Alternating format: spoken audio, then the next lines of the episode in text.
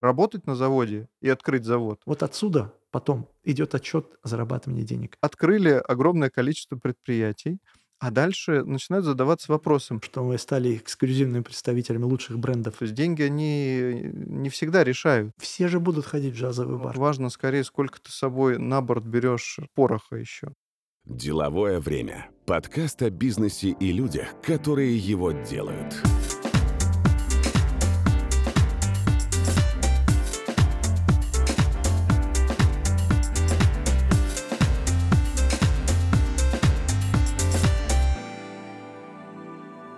Добрый день, это подкаст «Деловое время». Сегодня мы поговорим о производственном бизнесе в России. У нас в гостях Равшан Махмудов, основатель и генеральный директор группы компании «Здоровый мир». Привет, Равшан. Приветствую, Миш. Вот. Для начала, пожалуйста, расскажи о своей компании, чем вы занимаетесь. Ну, вкратце, если говорить о себе, я врач, я эксперт в области медицинской техники. Я прихожу на помощь своим коллегам для того, чтобы сделать их учреждение медицинское более эффективным, более респектабельным и экономически более правильным. Группа компаний занимается тем, что продает оборудование по дистрибутивным каналам эксклюзивным, иностранное оборудование, и занимается производством медицинской техники в Российской Федерации. Вкратце вот так. Понятно. А какой у вас оборот? То есть вы крупные? Э, Я не знаю, насколько мы крупные, я никогда не относил нашу группу компаний к крупным. Ну, в среднем, если так взять, то это больше миллиарда рублей. Ну, это, ну, немало это точно. Ну, наверное, да, наверное, да. Да, А, супер. Скажи, кто ваши основные клиенты? Наши основные клиенты – это государственные медицинские учреждения. И, безусловно, я очень рад, что частный медицинский бизнес, он тоже имеет место быть и растет. И я уверен, что в перспективе 5-7 лет э, баланс между частным медицинским бизнесом и государственным будет установлен. В моем понимании это 50 на 50. Это твои ожидания, тебе да, так мои хочется? ожидания в А, ближайшие се- пять а сейчас какая пропорция? Сейчас я так предполагаю, что по последним статистическим данным это было 29%, ну и 71%. Прям так точно? Дисбаланс Именно, большой. именно, ну, Да. понятно. Слушай, а если говорить о том, ну, непосредственно, что вы производите, что вы продаете, то есть какое это медицинское оборудование, какие это, какая это продукция? Ну, началось все с 2004 года, когда мы стали производить оптические приборы для... Я же сам гинеколог, мы начали производить приборы оптические для гинекологии, кальпоскопы. Ну а сейчас мы уже продаем и микроскопы большие разного типа, и, и производим реабилитационное оборудование, очень большой, широкий ассортимент оборудования, которое мы производим для оснащения медицинских учреждений для реабилитации пациентов после неврологических, травматологических, ортопедических, э, в детской реабилитации и так далее, и так далее, и так далее. Скажи, какие сейчас у вас проекты? Потому что я приоткрою занавес, я был на твоем новом производстве. Вот расскажи об этом поподробнее, потому что ну, тема нашего сегодняшнего выпуска это не просто производство медицинского оборудования, да, а вообще открытие производственного бизнеса в России. Потому что тема сейчас очень горячая, животрепещущая. Вот э, расскажи, пожалуйста, подробнее про эту историю, как э, вы пришли к тому, что вы из компании, которая занимается э, ну, просто поставками оборудования, ну, что-то вы частично сами производили, как ты Мгм. сказал, пришли к открытию большого современного производства. Ну, началось действительно все с того, что мы стали эксклюзивными представителями лучших брендов Российской Федерации в Казахстане. Но в определенный момент, когда ты изучаешь потребности рынка, а я как эксперт э, основываюсь на базовой потребности рынка. То есть рынок что-то просит, и я пытаюсь найти это, чтобы эти потребности удовлетворить. И для того, чтобы удовлетворить эти потребности, не хватает тех производств, которые ты представляешь в Российской Федерации. Появляются специфические потребности твоего рынка. И возникает момент, когда ты уже не соответствуешь своей роли, которую играешь на этом рынке. Вот тогда и появляется необходимость э, создать что-то, что будет конкретно соответствовать потребностям твоего клиента, потребителя. Вот тогда появляется запрос на производство. Вот с этого все и начинается. Понятно. Но смотри, вот всегда есть такая дилемма, да, нас смотрят в том числе начинающие предприниматели, mm-hmm. опытные предприниматели. Есть дилемма, то есть некоторые сразу начинают бизнес-проект какой-то с открытия производства. Там, условно говоря, собираются партнеры, говорят, вот берем такое-то количество денег, инвестиций и будем производить то-то, то-то. Закупаем оборудование и начинаем. Есть другой подход, о котором ты сейчас сказал, да, то есть когда вы все-таки уже в рынке, вы понимаете потребности этого рынка, и под эти потребности вы начинаете инвестировать в производство. Таким образом, у вас, ну, вы себя уверенно чувствуете. Вы спокойны за свои инвестиции, потому что вы знаете, что на ваш продукт, который вы делаете, есть спрос. Так вот, мой вопрос в чем? Первый подход, когда все-таки люди не знают рынок, но начинают инвестировать, он жизнеспособен или нет? Коротко говоря, вот ты говоришь о двух технологиях push и pull. Да, push – это когда ты производишь то, что тебе кажется, что нужно рынку. Да, безусловно, если есть такие потребности, а это государственные заказы на что-то, и ты в инсайде знаешь, что это потребуется в ближайшее время, и ты готов это производить, да, у тебя на ближайшие 5-10 лет есть заказы. Самое важное для производственника – это заказ. Конечно. Но а моя история чуть про другое. Я пытаюсь узнать потребность и дать продукт под эту потребность. Это технология пул. Поэтому первый подход для меня немножко архаичен и немножко ретрограден. Все-таки тем людям, которые хотят что-то производить, я предлагаю пощупать рынок. Сначала появляется мысль, а потом действие. По-другому сложно. Слушай, Действие... а как ты считаешь, как можно рынок пощупать, если ну, сразу не вкладываться в производство? Рынок пощупать. Есть определенные консалтинговые компании, первое. Во-вторых, есть так называемые советники. Второе. Третье, если ты находишься на рынке определенное количество времени, у тебя создается опыт взаимодействия, и есть понятие спроса. Где он? Угу. Ты же ежедневно на принцип, по принципу обратной связи общаешься с клиентами. Угу. Они тебе говорят, то есть можно где взять, есть. То, то есть можно попытаться попродавать чужой товар. Конечно. С самого начала. И сразу надо. выйти к клиенту, да? Да, выйти к клиенту. Когда ты очень близко к клиенту, вот это и есть самое главное в этом процессе. Ты близко к клиенту, и ты с ним можешь общаться и понимать, что он, в чем он нуждается. Помнишь, есть такая технология day in life, in client life. Если ты проводишь один день в жизни клиента, в его процессах рабочих, то ты понимаешь, где ты ему можешь автоматизировать что-то, где ты ему можешь помочь, где он тратит много времени, где утечка ценностей есть по времени, по ценности, по движению, по всему. Вот в эти моменты, если ты придешь ему и расскажешь, чтобы ты мог ему дать, чтобы он стал более эффективен, более, более интересен для рынка, то ты на коне. Вот именно в этом. Не советую сразу производить то, что вам кажется самым э, нужным в данный момент. Вы можете просчитаться. Вот в этом есть небольшой дисбаланс в том, что я хочу, и то, что хочет рынок. Вот ну да, потому что очень часто даже опытный предприниматель, ну, особенно у кого есть какие-то такие лишние деньги, что называется, не последние, да, одолевает какая-то идея фикс, Да. И она так нравится, что ты даже не, не хочешь сомневаться в том, что это кому-то, может быть, не нравится, а тем более не нужно просто. Либо не, не в рынке. это. Один из примеров мой друг ближайший, который открыл джазовый бар. Он говорил, все же будут ходить в джазовый Ну, бар. джаз же все Да, любят. все любят. Бары И же он любят пытается все. сейчас найти вот этот потребителя, который будет постоянно к нему ходить. Ну, вот сложно это, Да, сложно. да. Не всегда совпадает. Да. И, кстати говоря, это еще, ну, вот тоже про джазовый бар. То есть вполне возможно он найдет, но это м, такие сдвиги в стратегии и в позиционировании, на которые не у всех потом хватает просто денег и ресурсов. То Да, есть кому-то терпение. терпение тоже, да-да-да. То есть изначально, потому что ну, есть же огромное количество бизнесов, которые начинали, изначальная идея не стрельнула, но что-то другое нашлось. Там есть большое Да, количество он, стартапов, которые конечно. начинались вообще не с этого. Тот же самый там Airbnb, он вообще был С сначала, да, не про аренду Да. жилья изначально. Вот, поэтому здесь важно скорее, сколько ты с собой на борт берешь э, пороха еще. Да. Пороха терпения самое главное. Потому что самая основная задача бизнесмена, бизнесмен это же кто? Это оптимист. Нельзя Да. быть бизнесменом, пессимистом, но это категорически не Я бы, я бы так сказал, нельзя даже быть реалистом. Да, да, да, вот оптимист. Если ты оптимист, то ты должен оптимистичен не только в своих инвестициях, но ты должен оптимистичен в своем терпении. Твое терпение должно умножаться на три.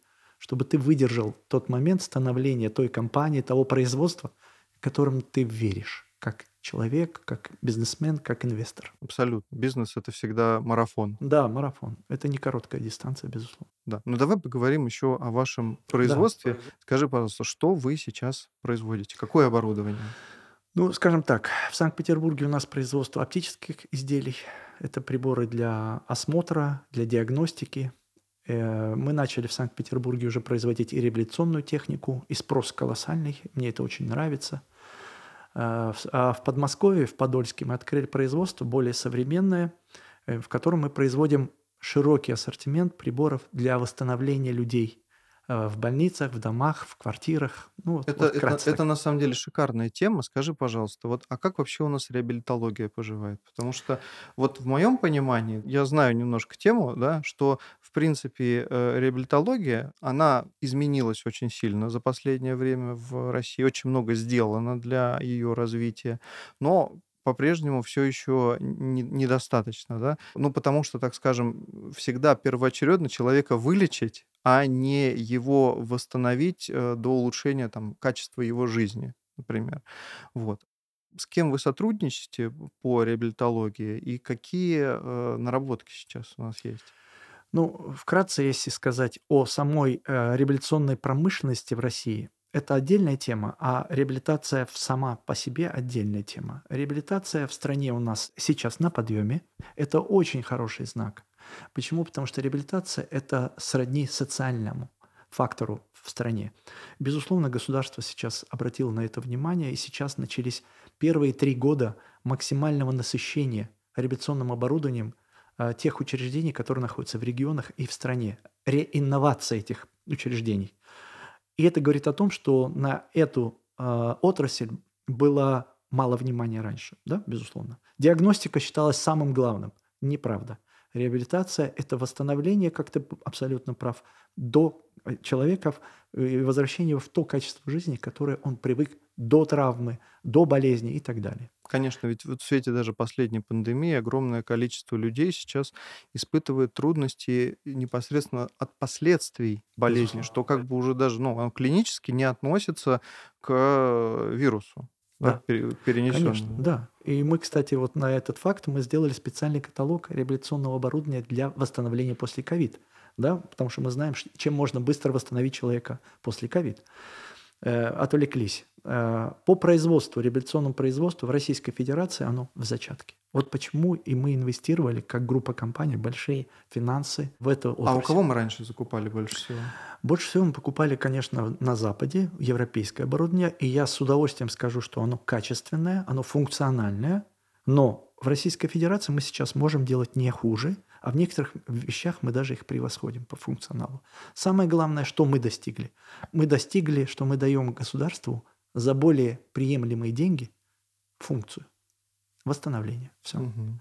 И это все в стране. И налоги в стране, и производство в стране, и запчасти периодически, ну не все на 100%, ну процентов 90 в стране. Но теперь еще это управление рисками различными, Конечно, что просто для государства это очень кто-то может условный вентиль перекрыть. Мы с этим столкнулись год, ну, когда, полгода назад. Да, точно так же. Мой следующий вопрос отсюда, да, да испытываете ли трудности с комплектующим? Потому что, ну, медицинское оборудование, так или иначе, это все-таки оборудование высокой или средней сложности. То есть, соответственно, есть какие-то сложные компоненты, узлы, материалы, да? Вот как, как это решаете? Ну, у нас есть, безусловно, проблемы с запасными частями. Это вот проблема микрочипов, о чем все знают и слышали. Это, безусловно, нас тоже касается, потому что медицинские приборы, как ты прав был, как правильно сказал, это высокотехнологичное оборудование, оно управляется определенными микрочипами, да, микросхемами, платами. Но мы столкнулись с тем, что мы вкладывали огромные деньги в запасные части с февраля месяца. То есть вы их просто впрок закупали? Да, мы их впрок закупали. Первое. Во-вторых, вся станов... все станки, которые мы покупали, новые, они все застряли в, э, в морях. Часть из них мы получили, потому что мы современное производство, там хорошие ЧПУшные станки, трехпроекционные, двухпроекционные. Их купить в Российской Федерации невозможно, просто у нас нет такого производства. Мы их покупаем на Западе, покупали. Слава богу, часть мы из них получили. Это второе. Ну а запасные части сейчас мы пытаемся иностранные, двигатели какие-то немецкими мы пользуемся, мы их пытаемся уже сами производить, потому что другого варианта нет. Ну, то есть ваш вектор все равно в максимальную автономность и Максим- локализацию, да, да? максимальная локализация, чтобы не зависеть ни от кого.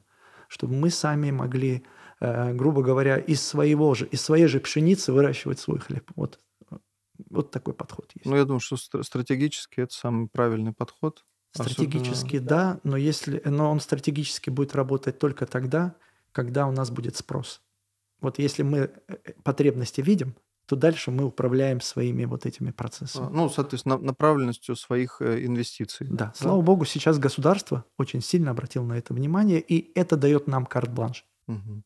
Вот ну, мы поговорили о, э, скажем так, целесообразности вообще открытия производства как такового, да, там, неважно, медицинского оборудования, потому что ты дал очень исчерпывающий ответ, он классный.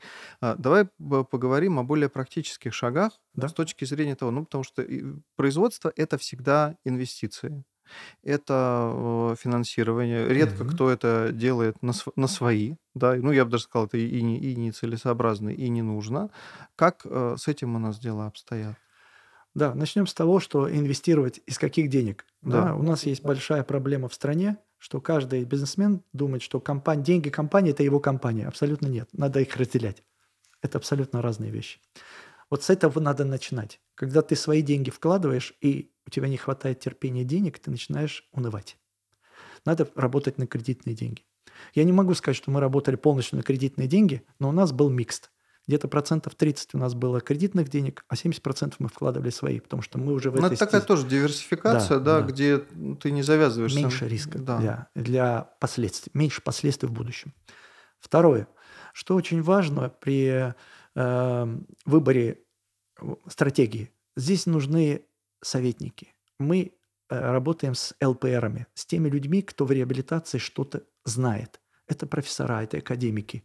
У нас даже, я похвастаюсь, у нас недавно зарегистрировался прибор имени академика Лядова.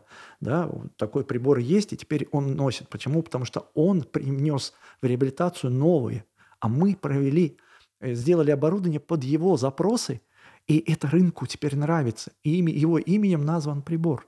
Ну, это разве не круто? Ну, это Для нас круто. это колоссально. Это очень круто, потому что, ну, по большому счету, вот в советское же время, да, вот этот разрыв между наукой Да. и э, производственниками, он был минимальный. То есть э, были Да. целые отрасли, где был налажен вот этот обмен. да. Контакт. Сейчас, по большому счету, любая научная разработка, чтобы ей дойти до э, практического применения, так она может и вообще не дойти, потому что это сугубо еще дело случая и чьей- чьей-то воли. Да. Да.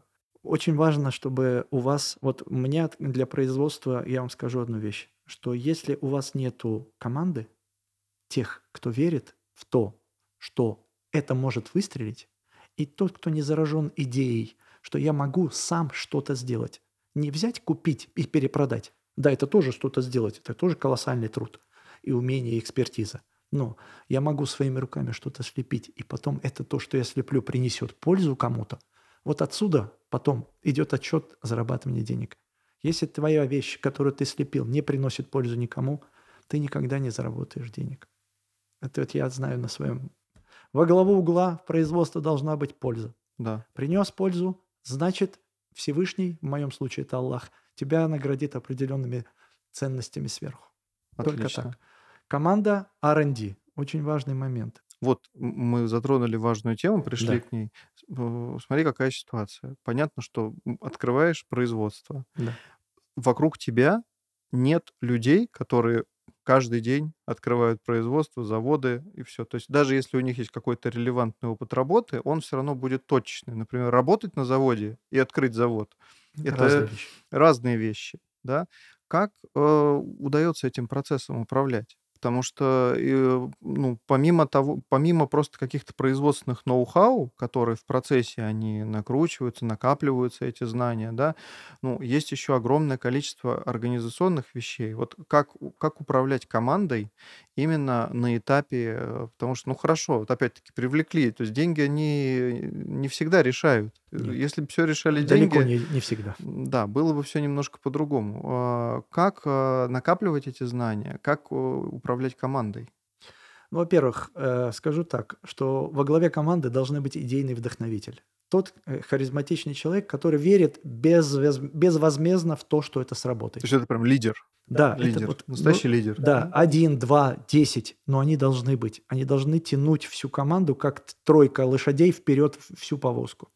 Второе, в, в этой же повозке должны сидеть люди, которые специалисты в своих категориях.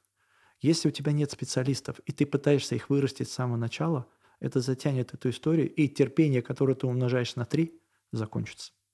Поэтому задача кадровая, она колоссальная. Колоссальная. Но как она решается? Вот, допустим, я сам не производственник. Я вот поговорить о чем-нибудь, что-нибудь рассказать новое. Вот я про это. Но у меня вокруг есть люди, которые в производстве что-то мыслят. Да? И вот этот вот тандем, когда я поговорить, что-то кому-то рассказать, что-то слово некрасивое протолкнуть, да, некрасивое слово протолкнуть, но убедить, что в этом есть ценность, а есть люди, которые могут воплотить то, что мы предлагаем, уже в продукт, в товар. Для этого нужны кадры. Вот кадровый вопрос, он колоссально тяжелый вопрос в Российской Федерации, потому что ПТУ перестали обучать ни слесарей, ни токарей, ни вот таких средних специалистов для того, чтобы там монтажников нету. Вот здесь вот сложности возникают кадровые. Но опять же, мы все должны понимать, что терпение сегодня не получается, завтра получится. Для производственника еще очень важный момент. Э, вот я представитель такого коучингового управления, да, то есть я покажу, как это делать кому-то, и если он что-то из этого слепит, сделает свою версию, я буду рад. А в производстве это директивное управление это с, э, сродни такому... Ну да, меньше же вариативность Да, какая-то. да, То есть да. нет такого, я тебя научил, а дальше ты, Вот. а дальше ты сам. Вот, я, это ты меня должен учить. Ты Да. слесарь, ты токарь, я не знаю. Ты меня учишь. Да. Это обратный процесс. Да. И вот здесь у меня был слом. Я не понимал, как можно управлять производством. И слава богу, у меня есть вот такие сподвижники. У меня с, с одной стороны партнер брат, с другой стороны мой э, коллега тоже. Те люди, которые могут с этим справиться. Потому что э, очень часто же бывает история, когда даже очень крупная компания с очень опытным менеджментом инвестирует в производство, которое, как правило, в силу разных обстоятельств находится ну, не в городе, э, это какие-то области, Да. это какие-то промышленные кластеры. И э, даже когда этот кластер открывается на уровень, на уровне там какой-нибудь области, на государственном уровне, да, а все забывают про кадры. То есть открыли огромное количество предприятий, а дальше задаются, начинают задаваться Откуда вопросом, брать? а кто же на этих предприятиях будет работать? И выясняется, что в ближе, на, ну, на удалении там 50 километров Никого есть нет. полторы деревни, э, где, в общем-то, основное увлечение это, к сожалению, водка. И где брать этих людей? Как их готовить? Как их обучать? Э, Вот, к сожалению, таким программам не уделяют Не внимания. уделяют. Вы пытаетесь что-то делать в этом Ну, направлении? смотри, э, мы открыли производство в Подольске. Почему выбор подал, попал на Подольск? Потому что Подольск – это промышленный город. Это городок небольшой, но он очень близко к Москве. Это локация. И там очень много промышленности. Раньше Советский Союз. Вот почему он туда... И то мы столкнулись с, проблемой, с проблемой кадров. Мы решаем этот вопрос так. Первое. Э, Мы приглашаем э, людей из других стран. Белоруссия. Вот к удивлению, в Беларуси очень много людей, которые умеют обращаться с ЧПУшными станками. Намного больше, чем в Российской Федерации. И вот это вот сочетание опыта одного, менторства одного и ученики, которые появляются здесь в Подольске, которые еще не совсем умеют с этим работать, оно несет какой-то вот такой колоссальный сдвиг в плане кадров. А с молодежью работаете? То есть молодых специалистов Молодых привлекаете? специалистов, конечно, берем. У нас есть э, разные логистические отделы, у нас есть складской отдел, но на высокотехнологичные станки, на лазерные станки мы не можем взять молодежь. Почему? Потому что, во-первых, а, они неопытные, во-вторых, б, это бе- небезопасно. Все-таки там должны быть обученные эксперты. Нет. Молодежь в основном идет куда? Это в маркетинг, водители, вот, вот туда. А там дальше мы уже сортируем, кто что То есть может. такая безопасная еще и зона для совершения ошибок. То есть там, Да. где если К он нам что-то даже ошиб- иногда приходят девушки в секретари, и мы их переводим в менеджеры по продажам или в ассистенты, или в, куда-то в логистический, потому что после полугода общения с этим человеком ты понимаешь, где его ценность максимальная, и он, его туда предлагаешь перейти, он с удовольствием туда переходит. Не может же человек секретарем работать долго. Нет. Ну, к удивлению, вот этот вот кадровый вопрос, он решается от внимания руководителя. Чем чаще он общается со своим коллективом, тем больше он может понимать, где каждый человек что может сделать более ценного на другом месте. Ну, это, я думаю, все этим пользуются.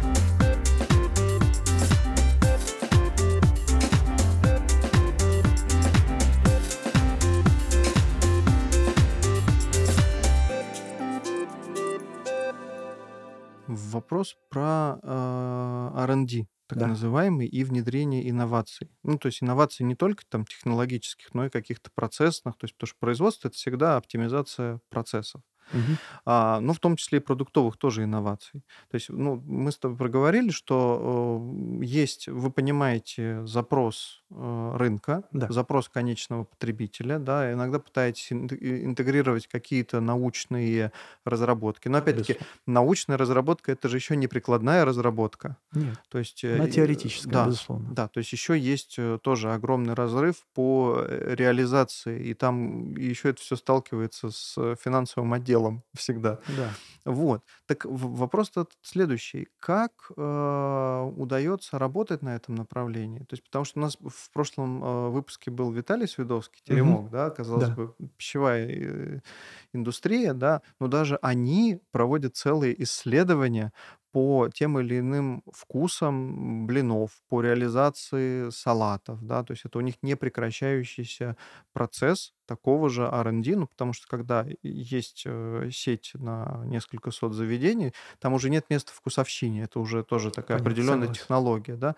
Ну, медицина, безусловно, тоже. Понятно, что есть э, потребности пациентов, есть потребности э, Медицинского медицинского персонала. да, персонала и учреждений, есть какие-то формальные требования государства и есть ваш вот коммерческий интерес. Как вы балансируете здесь? Да, абсолютно прав, Миша, что государственный интерес здесь ограничивает нас в плане того, что любое медицинское оборудование должно быть зарегистрировано. Это минимум полтора года. Это большие инвестиции в регистрационное досье. Да, но он дает нам право только работать. Это нас сдерживает. Да, и это, в этом плане я бы государство, наверное, попросил бы немножко унифицировать этот процесс, сделать его более простым и Ну, понятным. особенно сейчас, когда, в общем-то, Конечно. аналогов. Да, санкционный, в санкционном режиме это мы уже и общались по этому поводу. Ну, дай бог услышит. Второй очень важный момент. Где мы берем на вопрос, э, что такое научная составляющая? Да, теория без практики суха, древо жизни вечно зеленее. Да, Менделеев сказал. Поэтому ту теорию, которую доносят нам ученые, мы пытаемся со своим отделом R&D сразу же переформатировать в, в то, что они хотят, в практику.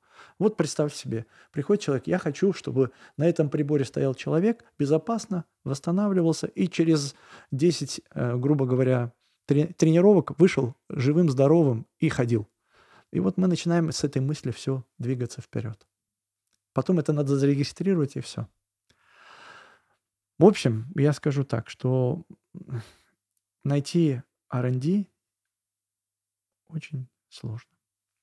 Идейного вдохновителя там тоже должен быть лидер. Слава богу, мне кажется, сейчас мы нашли такого человека в Подольске.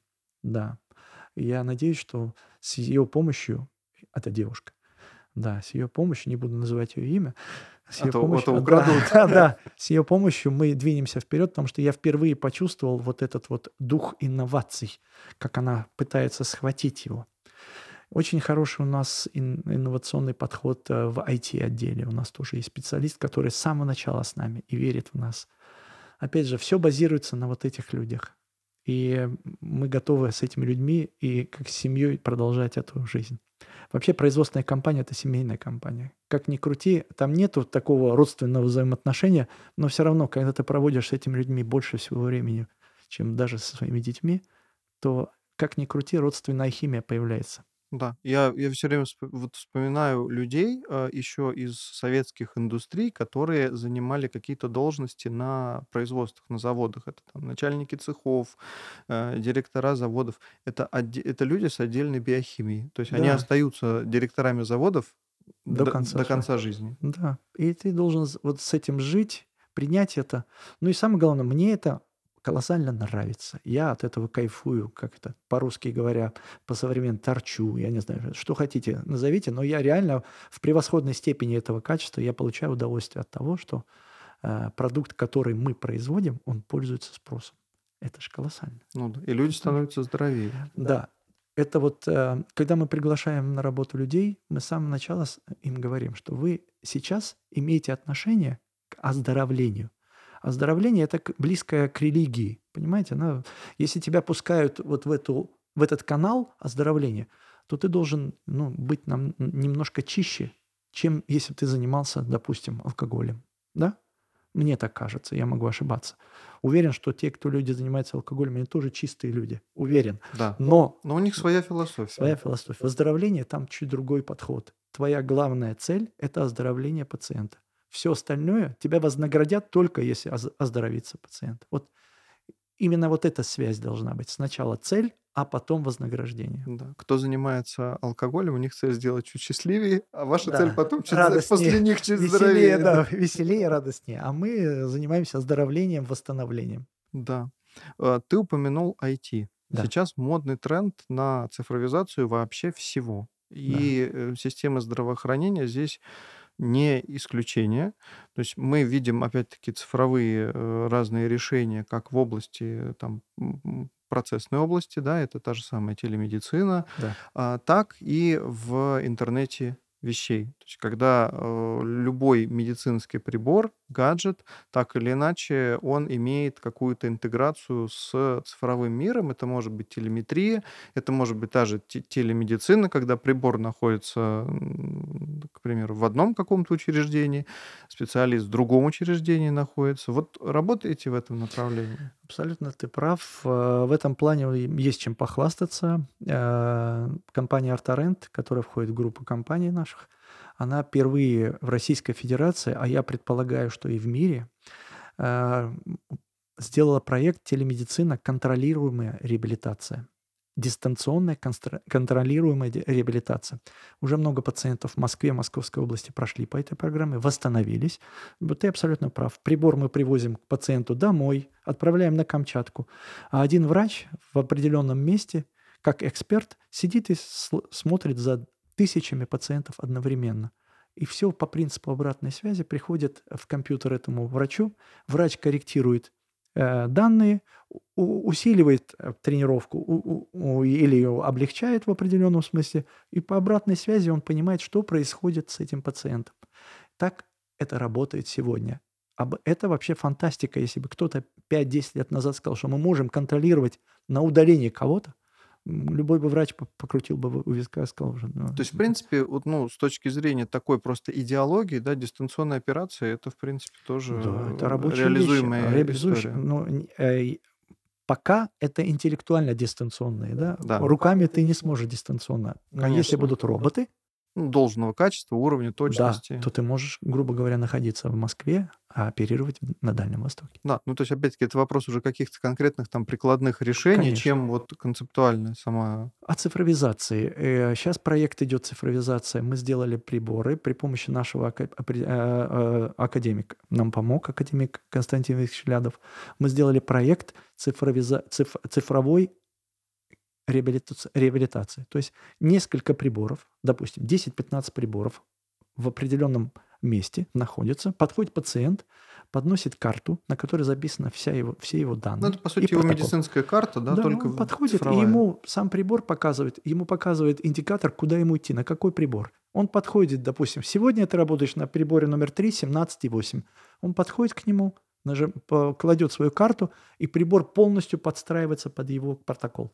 То есть он профиль некий его уже знает. Да, и протокол его сегодняшний уже прописанный есть. И все это цифровизируется, все это откладывается в определенные дата, датабейс, и все это нативно видно. Вся прогрессия пациента видна. Это и есть, это сбор Ну, то есть пациентов. даже какой-то там он может визуализировать, эм, свои показатели, данные Да, в виде графиков мы да. получаем, что было вчера, что, что будет послезавтра. И очень важный момент в этом, что это снижает количество персонала. Это колоссальная Ну, экономия без для потери, ка- без потери качества, Без да, потери потому качества, что безусловно. многие же критикуют, вот что такое когда с- учреждение один, один только ЛФК-специалист. Один. Раньше это было 5-10. А тоже важную тему к ней подошли сейчас. Это популяризация подобных решений и услуг вообще, и, ну, и технологий в целом. Потому что я вот приведу аналогию с государственными мерами поддержки бизнеса.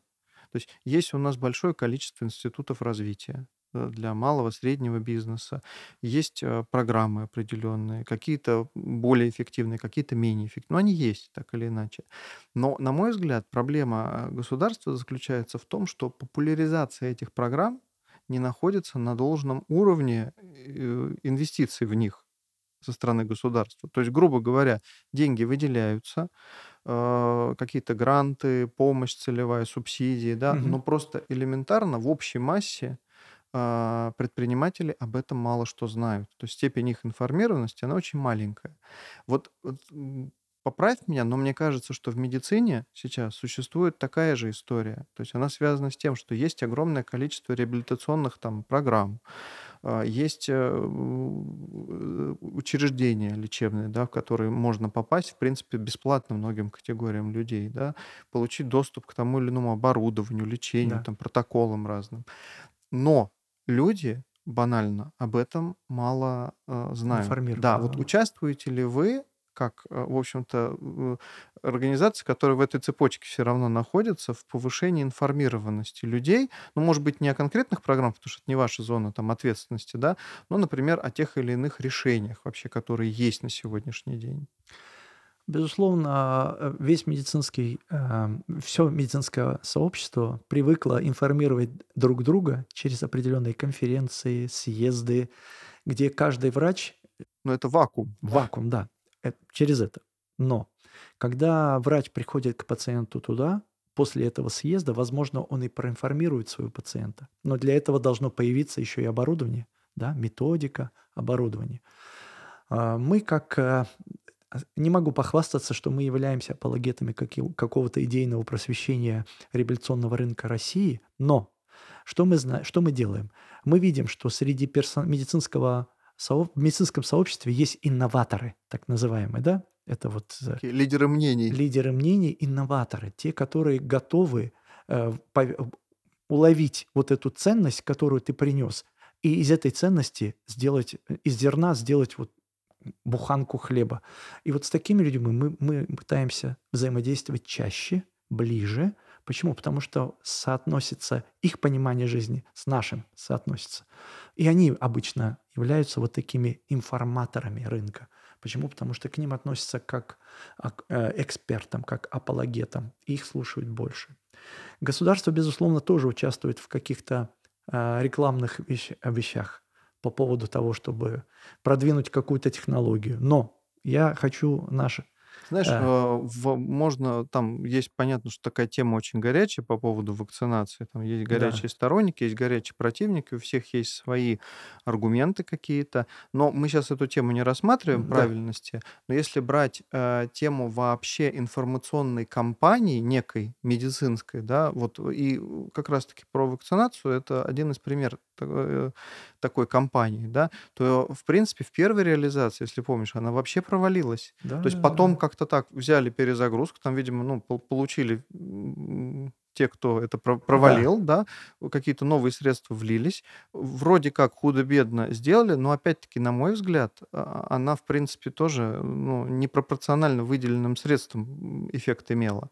То есть вот эта, вот эта пропаганда, в хорошем смысле этого слова, если так можно выразиться, да, она тоже ну, немножко их хромает. С тем, с чем я согласен с тобой, Миша, что нету современности вот в этой пропаганде. То есть она проводится каким-то ре- другом ретро- языке. да, ретроградным способом, как привыкли раньше. Нет, надо уже дать молодым людям из маркетинга дать эти средства, и они сделают это намного качественнее и намного интереснее, интереснее для потребителя.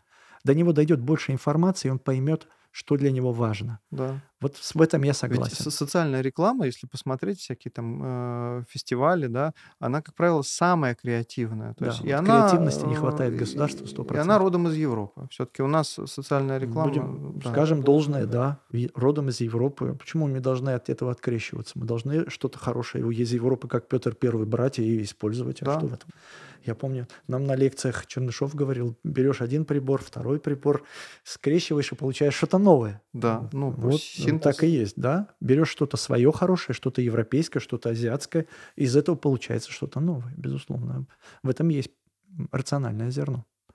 Я бы на месте государства попробовал бы более креативно это делать, более рационально, не так, как привыкли. И а легко, и, по-другому. наверное, как-то легко, легко по подаче, потому что, ну, просто не, Конечно. не попадает во многих это. Опять же, нету понятия потребностей. Как это они хотят увидеть? Есть то, что я знаю, и я буду толкать, как я знаю. Вот э- это от этого зависит. Да. Каналы меняются, возраст людей разный, и каждому надо подать совсем. Вакцинация, да, на начальном этапе она провалилась, но потом, слава богу, кто-то в это попал более активный, более креативный, и это немножко, но все равно оно не достигло. Ну, такие максимума. там были достаточно жесткие спорные месседжи, особенно все, что связано, что такой посыл, ты не вакцинируешься, ты сейчас всех убиваешь, ну, то есть такая Ну, социальная это да, вина. это жестко. Да, Это такие уже жест, жесткие, как крайние э, Да. Ты тезисы. виноват. Ты не Да, ты вакцинировался, ты, виноват. уже виноват. Да. Ты виноват. Да, то есть негативная коннотация. Да. Спасибо большое. Наш выпуск подходит к концу. В заключении задам тебе... Ты много очень полезных вещей сказал для тех, кто нас слушает и смотрит. А, давай попытаемся резюмировать. Давай. Э, Три совета для предпринимателей, которые так или иначе связывают свой бизнес или планируют связать свой бизнес с производством. Вопрос такой сложный. Так как у меня в моей жизни это уже второй раз повторяется, начну с самого главного. Значит, это уже не случайно. Да, да. Самое главное, если ты во что-то веришь, да, и у тебя есть подвижники, тот, кто тебя поддержит, ты не один, один в поле не воин, то ты можешь это делать. Первое. Второе. У тебя должно быть оптимистичное настроение надолго. Нет ничего плохого, если ты ошибешься. Ошибка – это благодать от Всевышнего, чтобы ты понял, сделать выводы. Вот если ты к этому в жизни относишься так, что спасибо Всевышний, что ты мне дал этот урок, я сделаю из него выводы и стану лучше, тогда ты можешь ошибаться. Не унывать. Инвестиции, которые ты вкладываешь, они не должны быть своими 100%, потому что ты иссякнешь, и тебе потом твоя семья будет на тебя смотреть, как на стяжателя, который деньги куда-то в другие каналы тратит. Да? Это тоже важный момент. Потом, должен быть кто-то из советников, важных рядом. Те, кто в, этом, в, в том, где ты хочешь производить, понимать, которые тебе будут подсказывать, что делать. Обязательно общайся с потребителем. Потребитель, который получает твой продукт, это самый главный твой советник. Если он тебе говорит, что от этого продукта плохо пахнет, то ты должен это понимать. Не говорить, что это, наверное, у тебя что-то с обонянием. Ты должен понимать. Особенно если это сказали двое или трое. Первый, первый, первый признак. Потребитель всегда прав, он работает. Ну, вот по-честному. Ну и самое главное, что это производство – это долгосрочный процесс. Нет в этом краткосрочности. Никогда не настраивайся на производство, если ты э, жить, э, привык жить короткими сроками. Ну вот вкратце так. Ну а энтузиазм, вера в себя и должны быть лидеры в твоей команде, которые будут тянуть всех унывающих или их менять ввиду того, что они иссякли, или тянуть тех, кто начинает унывать, добавлять им и делиться своим оптимизмом. Все. Государство сейчас, слава богу, стало обращать внимание на социальную среду, и я хочу наш рынок уверить, что в ближайшие три года реабилитационная промышленность в Российской Федерации сделает так, что вы сможете в любом районе э, восстановиться правильно. Но я в это верю, и будет так. Ну и вот э, государство, которое сейчас обращает внимание на производство внутреннее, на локализацию, это тоже хорошо. Она сейчас стала выделять определенные деньги на что?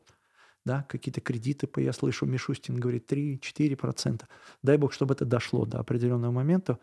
И нам надо выходить на уровень э, самостоятельности в этой жизни. Мы привыкли э, полагаться на других. Я привык полагаться на других, но я должен и сам не плашать. Ну, ну все, вкратце вот так. Спасибо большое. Очень ценно. Желаем успехов группе компании «Здоровый мир». И спасибо большое за то, что вы делаете, за ваш вклад в нашу систему здравоохранения. Ну, а я, я от имени группы компании лично от себя благодарю тебя, Миша, что ты меня пригласил. Я не знаю, чем я заслужил это. Ну, наверное, что-то я мог ценное За сказать. последний час ты рассказал. Да, я, наверное, да. Я всегда готов э, участвовать э, э, в хорошем движении по поднятию настроения наших производственников, наших, нашего рынка, да, российского рынка.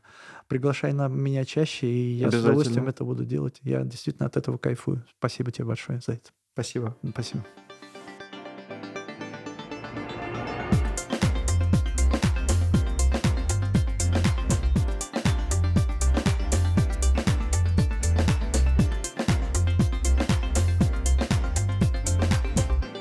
Деловое время.